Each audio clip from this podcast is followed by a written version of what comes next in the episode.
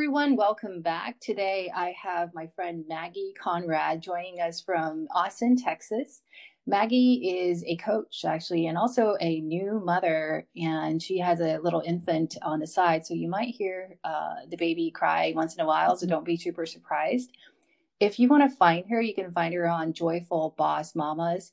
She has a very interesting way of working with her clients, which integrates the body and the mind. And then she specifically teaches about how to overcome trauma and how to do conscious parenting, which I think is of interest to a lot of people. So, welcome, Maggie, to the show. Hi, thank you so much for having me. I'm, I'm so happy to be here. Yeah, so Maggie, um, what I'd love to hear more about, I think in our you know phone conversation before, is that you talked about generational trauma and how you're trying to overcome that. I, I love to kind of hear the backdrop a bit about your relationship with your parents, if you're if you don't mind sharing that. Yeah, so um, I grew up in a household where there was a lot of yelling, a lot of um, verbal abuse, emotional. Um, my from my mother's side, on my dad's side, he was very withdrawn and disconnected, like just not available at all.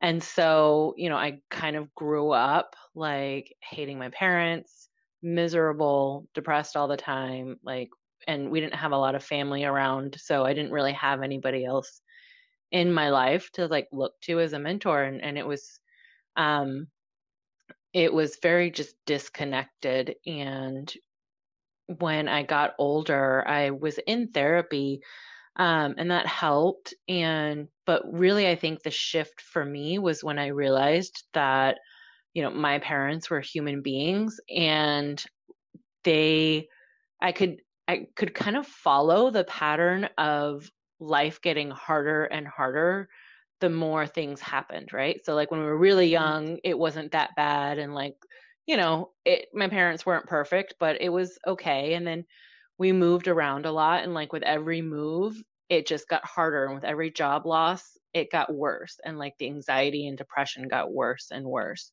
And once i was able to kind of see that progression in my childhood i realized that like you know it it doesn't excuse what they did or how they were but at the same time i just i was able to have a level of compassion.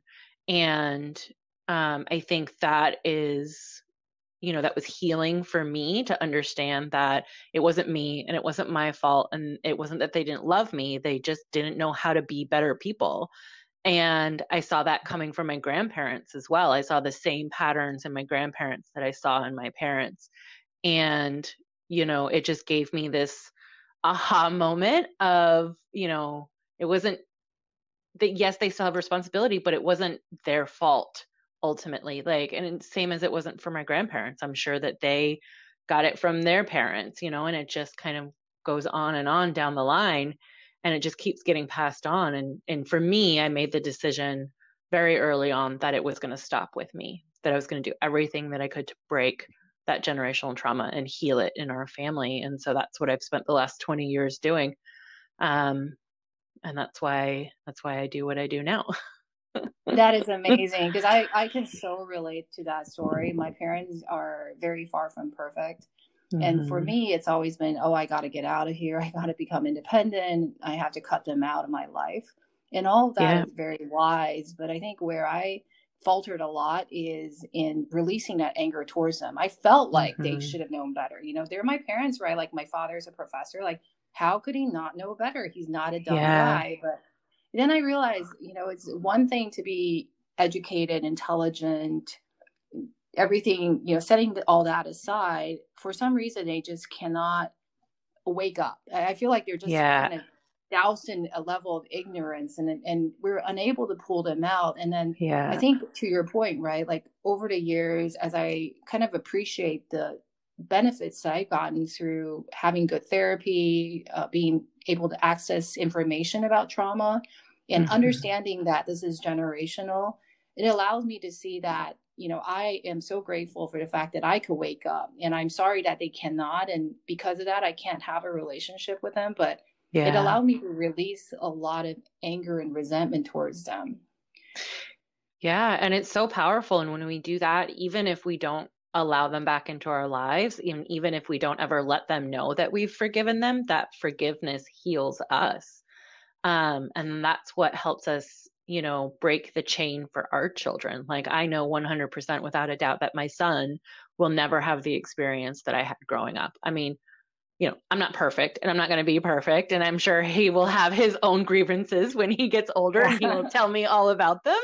Mm-hmm. Um, but I know that he won't have the same traumas that I had, you know, and I know mm. that that that has been broken and um and that's through that forgiveness, right? And even if like I still talk to my dad, but that's like only in um pleasantries, you know, like he's not really mm. a part of my life. I maybe talk to him two or three times a year and um you know, I think that's the only reason why I haven't cut him out of my life is because he hasn't he doesn't come around. he's not he's not a part of my life to begin with, you know. Um, right. And you know, but but I've been able to forgive him and and let go of that anger and and it took a long time. Um with my mom it was a little bit easier because she also worked on herself throughout um, you know, the last 20 years. She's done a lot of inner work of her own. Um, and so that's why she's a, like a huge part of my life now. Um, but yeah, if she had, if she hasn't, hadn't been willing to do that work, I, we would not be where we are now. Cause it's, you know, the, the forgiveness is great for me and it prevents me from passing it down to my children. But it really does take, like you said, a little bit of waking up on their part to, to really be able to have that relationship with them. Um, but yeah, yeah that's, it's that's super interesting. Yeah, if you don't mind me double clicking on that one because you know my parents, yeah. neither of them decided to do any work, so it's always very refreshing and very hopeful when I hear that there are parents that yeah, like you know they said you can't teach an old dog new trick, right? And I yeah. see that over yeah. and again. But once in a while, I hear stories like yours where you said your mother decided to get therapy and then she started to wake up, and because of that, you're able to invite her to participate in your life and now you know to be a grandma to your son as well which is mm-hmm. really beautiful.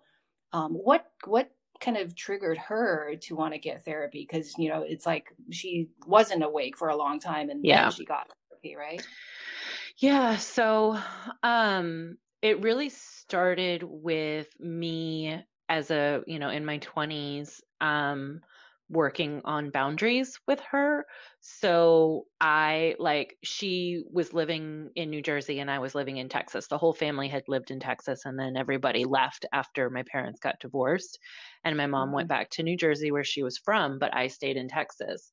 And so that distant, that physical distance between us allowed me to have the opportunity to say, if you're not nice to me, I'm going to hang up the phone and I'm not going to come visit you. mm-hmm. And, you know, and I just had to like stick with that boundary. Anytime that she like brought me to a place of, not feeling good and I didn't like what she was saying, I would just be like, I have got to go. I can't do this you know, you can't speak to me this way. And I would hang up the phone and then I wouldn't answer her calls for a little while until she was like mm-hmm. crying on the other line, begging to talk to me. um, yeah. And I think honestly, like that, that was the start of it. You know, back then I was, I was really young when that was going on. That was like, I was mm-hmm. probably 19. Um, and I probably would have cut her out of my life at that time if she had let me um but she she didn't let me you know she just was very persistent about being a part of my life. And so, because I held those boundaries very clearly, you know, as clearly as I could, you know, obviously I got better over time, but I just, I just kept with it. And I just kept saying, you can't treat me like this. You can't speak to me this way. I will not come to visit you if you're mean to me. you know, it's mm. just very clear lines of what I would tolerate and what I wouldn't and there was some muddiness along the way granted. I mean it's not been perfect and we've had our own fights and things like that but um, she learned very quickly that she would not have a role in my life if she didn't change her ways. Um, so that was the start of it but then she ended up actually marrying uh, another man who was narcissistic. And that relationship caused her to seek out you know support and help and through that support and help you know obviously she got support with herself and her own you know her own issues so it, you know honestly i'm not i can't 100% say that like she would have ever gone to therapy on her own for her own reasons you know um, right yeah so it's a lot of times it's everything coming together and you hit rock mm-hmm. bottom and and so it sounds like it happened to your mother and then kind of yeah. the fact that you also set boundaries. I love how you you like really emphasize the importance of boundaries in almost like training your mother, right? In mm-hmm. a more mm-hmm. Oh, polite, oh, yeah. more acceptable yeah. way of interacting with you. I know many of our listeners, you know, perhaps don't even really understand boundaries and certainly have a lot of anxiety over setting it, especially yeah. if, let's say, we say no to somebody. Like, you know, I say no to mom. No, you cannot visit me for, you know, a month and stay with mm-hmm. me. No, mm-hmm. that's not okay. And then let's say that the mom then starts to haggle, say, "Oh, why not? You know, I raised you all those years. You're so ungrateful." Mm-hmm. like I can totally see my mom doing this, right? So yeah, advise people that when when they're being asked to explain themselves, like justify your boundary. How do you handle that? So this is this is the crux of like what I do with my clients, right? And it's not the external boundary is a symptom of a dis-ease, right? It is mm-hmm. um it's like the medicine that you're taking for being sick and the inability to set a boundary and, and really hold it and feel firm and confident in that is a symptom of your beliefs about yourself. And the thing that often happens with you know people like us who grow up with parents that railroad all over our boundaries don't teach us how to have any don't let us have any um, is that we don't have a solid sense of self-worth and mm-hmm. a lot of times that what comes with that because our parents do this to themselves too right that they're only worthy when they make a certain amount of money or they're only worthy when they're a good parent or they're only worthy when their kid hits this like goal you know they go to this specific school or they have this specific job or they you know do this specific thing in society and now they're worthy of your love you know or you're worthy mm-hmm. of their love and um when we can really know ourselves and know our worth and know that we are worthy simply for existing and we don't have to do anything else. I don't have to be quote unquote a good daughter to be worthy of having what I want and what I desire. I don't have to meet your goals or meet your standards in order to be worthy of your love, right?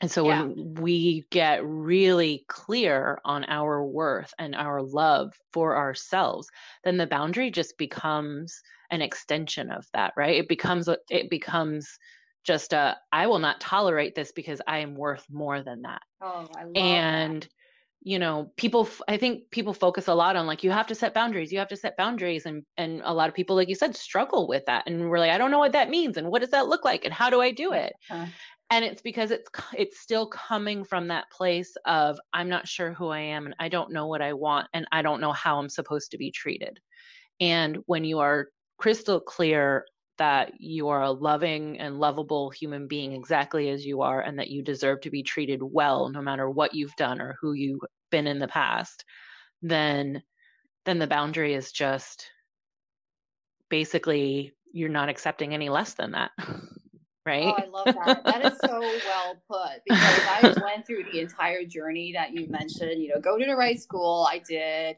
Mm-hmm. Get the right job, I did. Buy the house, you know, get the husband, everything. I tried basically everything. I opened my own business. It went well, and then still like I felt worse actually because I felt like after I did all this, I still feel like not very much at all. Like it did not yeah. make me feel more because I feel like if anybody is my friend or they love me, etc., that's because of what I have on the outside.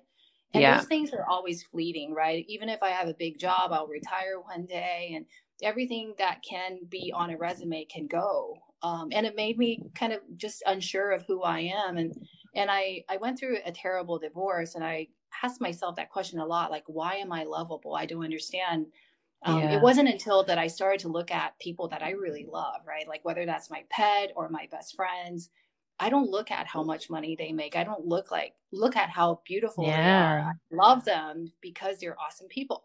And yeah. I figure I can be an awesome person, right? And that Yeah. Know, yeah. Yeah. So then um, I love what you said, which is the boundary comes from inside out, not yes. a tactic, but because you love yourself, the boundary yeah. is natural. Yep. Yeah. And so it's it's not something that you generally even have to do. And it's not that like, you know, when I was young and I was starting to send the, set these boundaries, it wasn't that I like had all of this self-love and self-worth. Like I was still on that journey, right? And I was mm-hmm. but the decision that I made when I was young was just that I deserve better.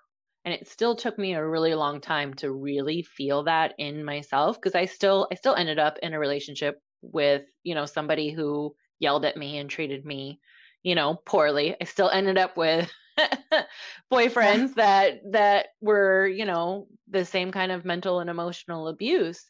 And so it it was a process and it was a process of like learning to love myself like in relationship with my parents and then learning to love myself in my relationships with men and then learning to love myself in my relationships with my friends you know so it's it's not like you just all of a sudden one day you're like oh okay i love myself now and everything's fixed and great.